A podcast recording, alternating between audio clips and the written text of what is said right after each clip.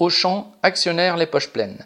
Vendredi 17 décembre, la grève était à l'ordre du jour dans une trentaine de magasins Auchan.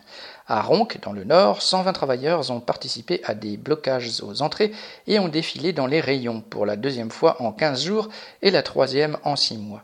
Les Mulliez, riches à milliards, viennent de se voter 750 millions d'euros de dividendes et annoncent dans le même temps aux salariés 2,2% d'augmentation et une remise sur les achats en magasin qui passe de 10 à 15%, argent qui retourne dans leur caisse. Tout ça ne peut être ressenti que comme une provocation. PL.